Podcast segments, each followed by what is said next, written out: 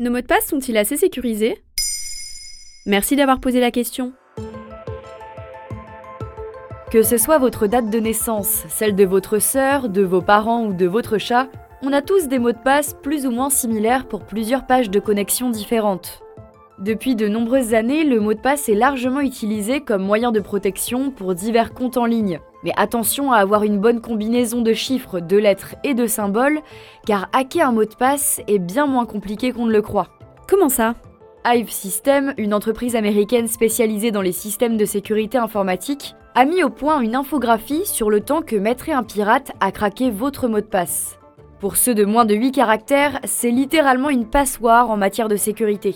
Peu importe que vous ayez fait appel à votre imagination avec des chiffres et des lettres, un pirate mettrait au maximum 5 minutes pour trouver votre mot de passe. On passe à 6 heures pour un mot de passe de 9 caractères, 2 semaines pour 10 et près de 3 ans pour 11 caractères. Comme quoi, ça vaut peut-être le coup de rajouter quelques chiffres. Et quels sont les mots de passe les plus utilisés? Alors pour cela, peu importe la longueur du mot de passe, ils sont absolument à proscrire. NordPass a répertorié les 200 mots de passe les plus utilisés dans le monde. Le constat est plutôt étonnant car le mot de passe le plus utilisé au monde n'est autre que Password, utilisé par près de 4 millions de personnes.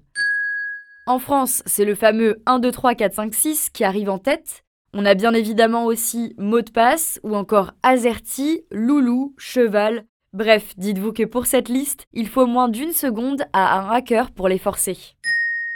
Idem pour les noms de marques et de séries connues. Pour une bonne protection, il vaut mieux être inventif. Pour avoir un mot de passe qu'on qualifie de robuste, 01net, un site web français d'information spécialisé dans les nouvelles technologies, préconise 12 caractères avec Une variété de lettres majuscules et minuscules, de chiffres et de symboles. Ce n'est bien sûr pas infaillible, mais avec une moyenne de 226 ans pour déchiffrer ce mot de passe, ça devrait prendre un bon moment à votre hacker. Google me propose régulièrement de générer son propre mot de passe. Est-ce que je devrais l'utiliser? En effet, cela pourrait être une bonne alternative les navigateurs Chrome et Safari ont intégré des générateurs de mots de passe. C'est simplement un outil qui crée des mots de passe aléatoires, forts et compliqués à craquer sur les sites que vous utilisez. Sinon, le ministère de l'économie donne quelques conseils pour mieux sécuriser ces mots de passe. Celui-ci doit être anonyme, évitez d'utiliser votre nom ou celui de votre animal, il sera trop facile à deviner. Il est aussi possible d'utiliser une double authentification, Autrement dit, une fois que vous avez rentré votre clé, le site internet vous demande de confirmer que c'est bien vous, via votre téléphone ou votre email. Enfin, même si ça prend du temps, n'oubliez pas de changer votre mot de passe régulièrement.